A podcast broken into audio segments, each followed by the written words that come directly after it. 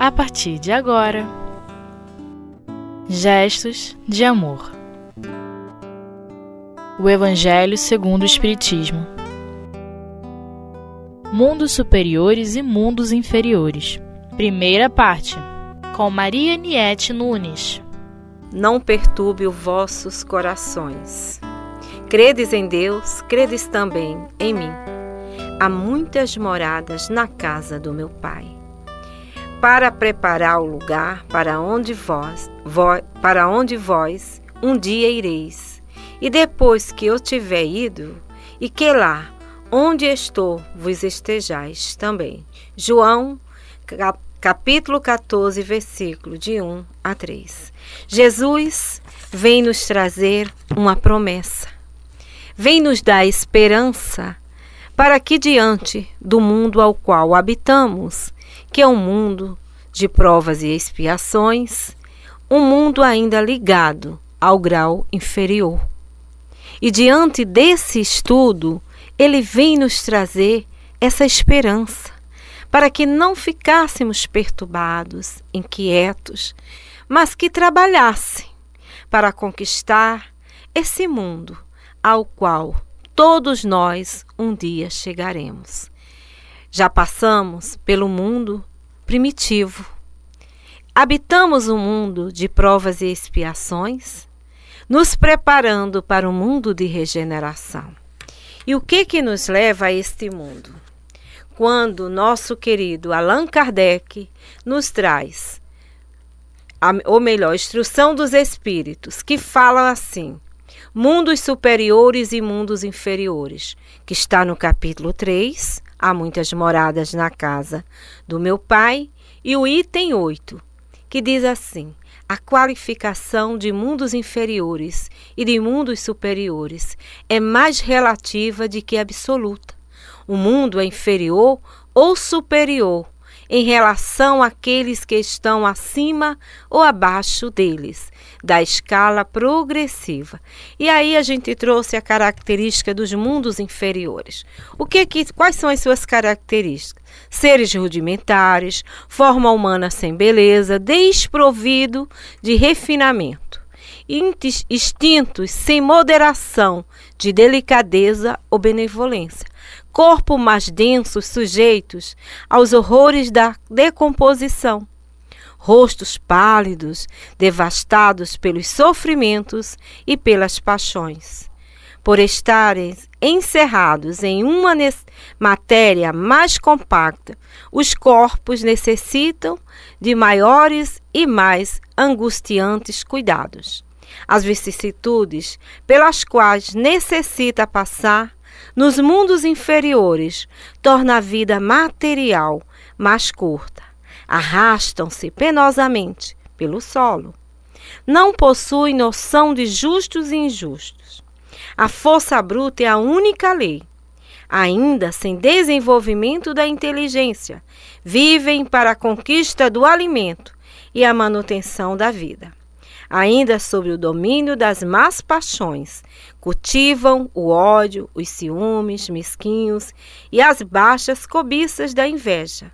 A dúvida quanto ao futuro os fazes direcionar seus objetivos para a vida presente, limitando suas percepções espirituais. Então aqui a gente traz né, a característica desses mundos inferiores que se colocarmos a, o nosso planeta Terra, já vemos que tem graduações. Não está mais nesse foco aqui, a não ser pela inveja, pelo ciúme, pela cobiça, pela maledicência, por esse sentimento egoística, pelo sentimento de orgulho, de vaidade. Mas em relação a saber o que é certo e o que é errado, a gente já tem noção. A gente já sabe. A gente já tem condições de escolher. E se a gente colocasse nesse momento, fosse fazer né, uma comparação, nós estaríamos já num grau bem melhor. Porque a gente já sabe a diferença do certo e do errado. Nós não estamos mais na luta pelo alimento só. Nós já estamos incomodados, nós já queremos viver bem, fazer o bem. Então nós já estamos caminhando a um posto melhor. Por isso que nós estamos caminhando nesse mundo de provas e regeneração, ou de provas e expiações para o mundo de regeneração. É um mundo onde eu já vou me preocupar com o outro. Em tempos atrás, nós ficaríamos felizes em sentar em um círculo de Roma para ver irmãos nossos seres devorados pelas férias e como comemoração de aniversário de vitória. Hoje em dia, a gente já se condói. A gente já não gosta mais de ver a dor e o sofrimento dos nossos irmãos. É claro que ainda existem espíritos que ainda estão muito ligados ao mal, à crueldade, mas se nós formos ver direitinho, o número do bem já é bem maior. Só que a divulgação de certas mídias não apresentam, mas a gente sabe quantos são os movimentos tanto no mundo espírita quanto de outras seitas, já trabalhando para poder erguer, movimentar ações para o bem. Então, nós estamos caminhando na direção do alto, na direção do bem. E graças a esse guia que veio um dia e nos convidou a sair de onde nós nos encontrávamos a buscar se movimentar, se direcionar em uma direção de luz, mostrando para, o, para todos nós que o caminho era o outro, era o irmão. Sem o bem, não chegaríamos a lugar nenhum. Por mais que desenvolvêssemos nossa inteligência, nossa intelectualidade, se não amar o próximo, nada sereis. Então, ele nos mostra que são duas vertentes: conhecimento e sentimento. Desenvolvê-los. Porque se também a gente só desenvolve o sentimento, e aí como é que vai fazer o mundo do o progresso, né? O progresso tem que existir. Graças a esse progresso, a tecnologia, a ciência, né? Quantos são os males físicos que já se conseguem curar através de pesquisas que são feitas? E se não fosse essa inteligência, que esse ser que disponibilizou seu tempo, sua vida em prol de outros. Então, o que que nós deveremos fazer quando o evangelho nos convida, né, a ver que mundo nós habitamos? Que mundo você habita? E aí a gente vai ver. Mas é necessário que primeiramente mergulhemos no mundo interior para que possamos modificar o mundo exterior. Porque a gente só será um dia esse espírito puro quando aprendermos a ver a todos como irmão, com oportunidade que todos teremos, porque um dia acreditaram em nós. E por que não acreditar no outro? O mal é transitório, o bem é definitivo. Então vamos buscar trabalhar por este bem, implantá-lo onde estivermos com as nossas ações.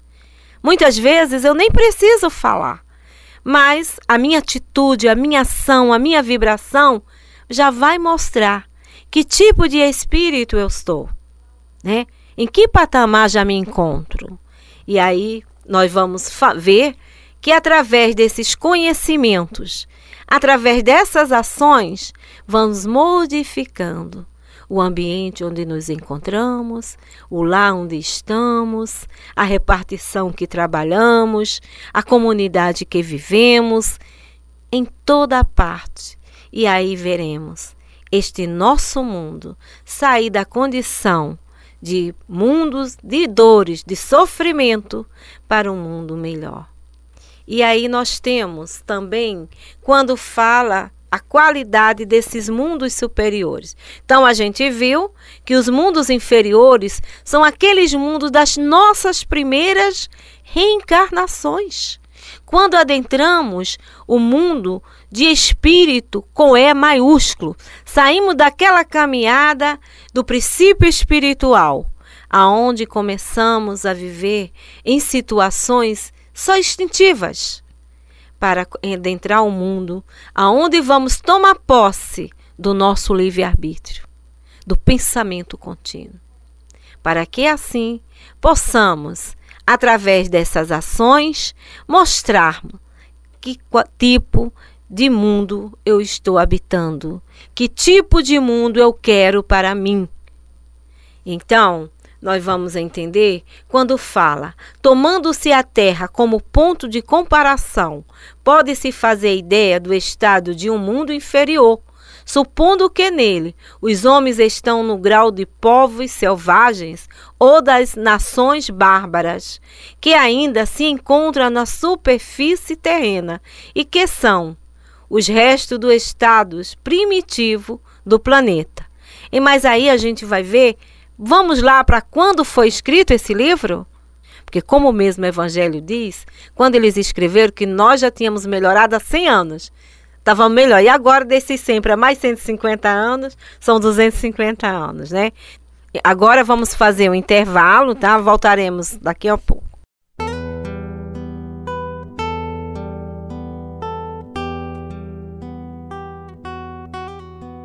Gestos de amor.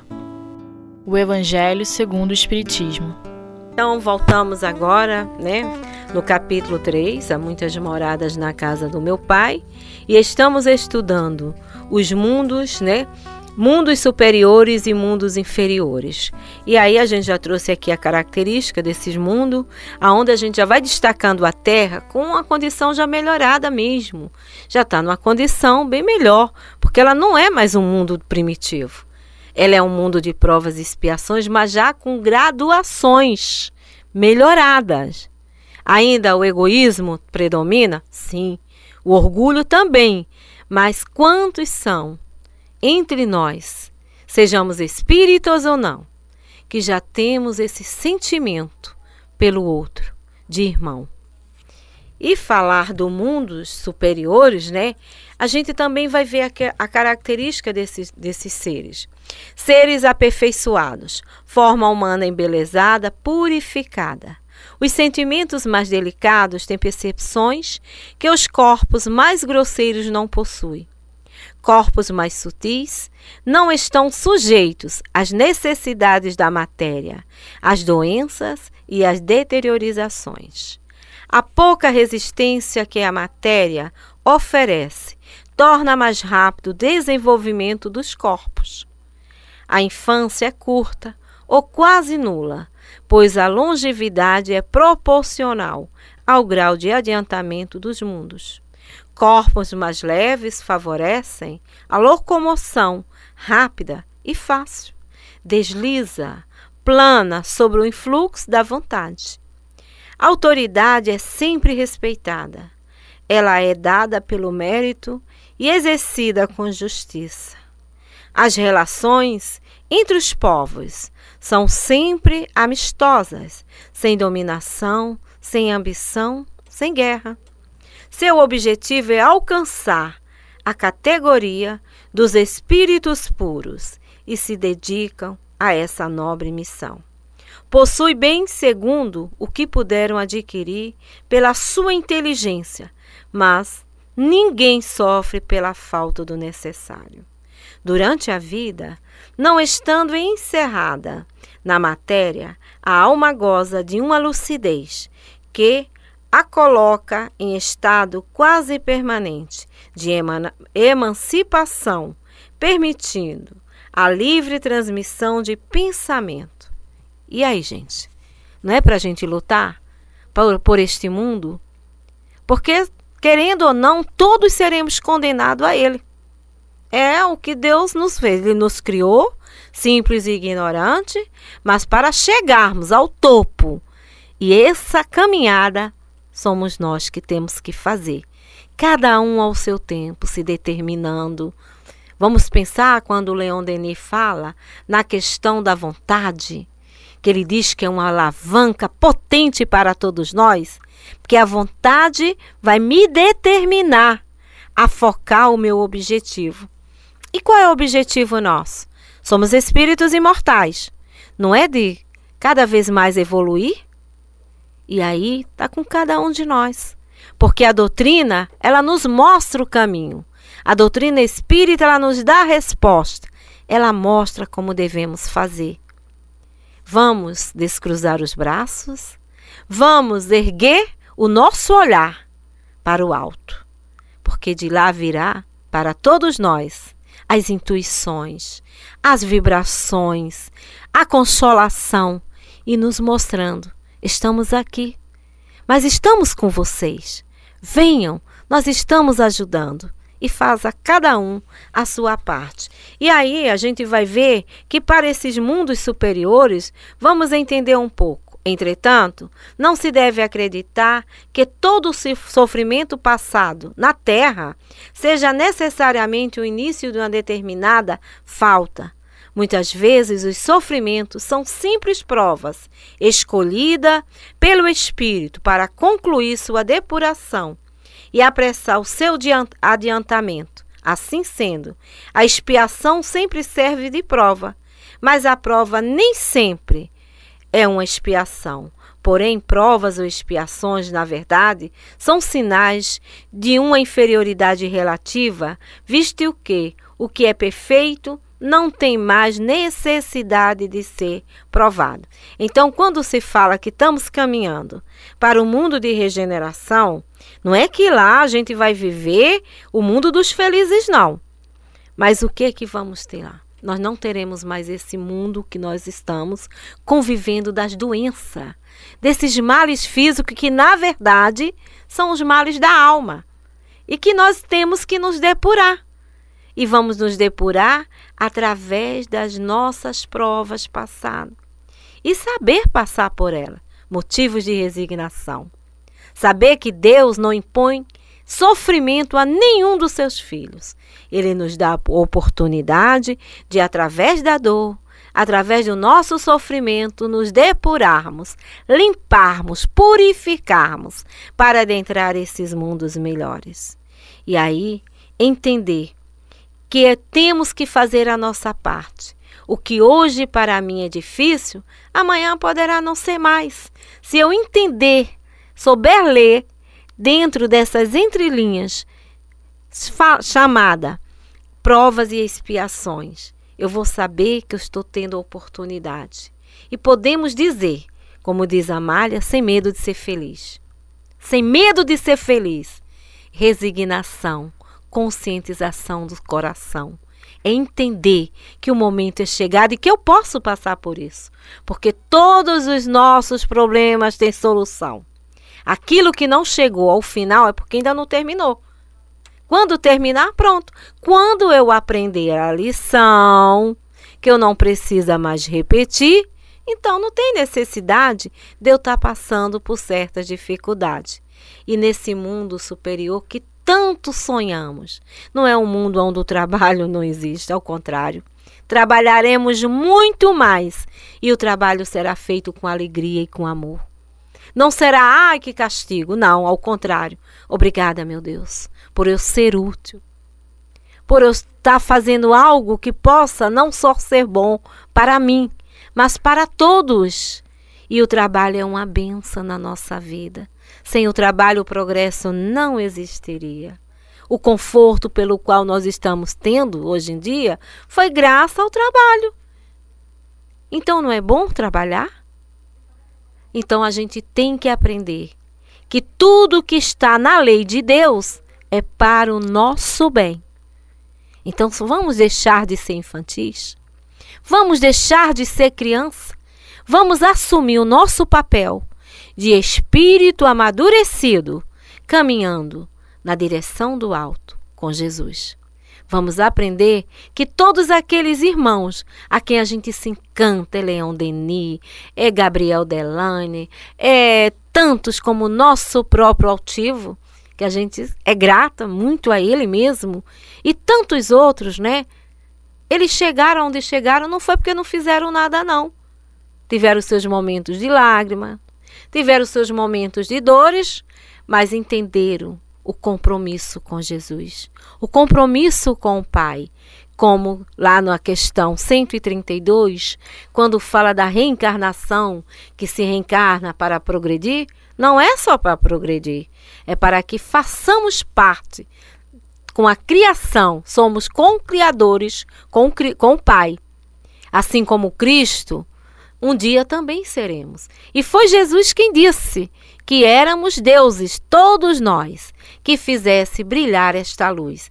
E ninguém brilha a luz se não for através do trabalho, do estudo, do aprendizado para se esclarecer, tomar conhecimento da lei, sim, e conhecer a si mesmo, porque para que eu possa me modificar, eu tenho que antes me conhecer, conhecer essa minha natureza, que tem a natureza material e tem a natureza espiritual, e saber trabalhar para que a minha natureza espiritual possa sobrepor a parte material. Então, vamos caminhar Vamos buscar ser feliz, porque a felicidade é prometida por Deus. Ele nos criou para isso, mas é preciso que a gente faça a nossa parte. Vamos conhecer, vamos servir. Como diz Jesus, eu não vim para ser servido, mas para servir. Vamos aprender a ser humilde. Que o ser humilde não é ser serviçal, é ter humildade, simplicidade, é ser amoroso, é fazer o bem. Que Jesus possa nos abençoar, nos envolver e que possamos, através desses benfeitores espirituais, não só se encantar com o que eles fizeram, mas pedir a eles: me ajudem, eu também quero vencer. Graças a Deus.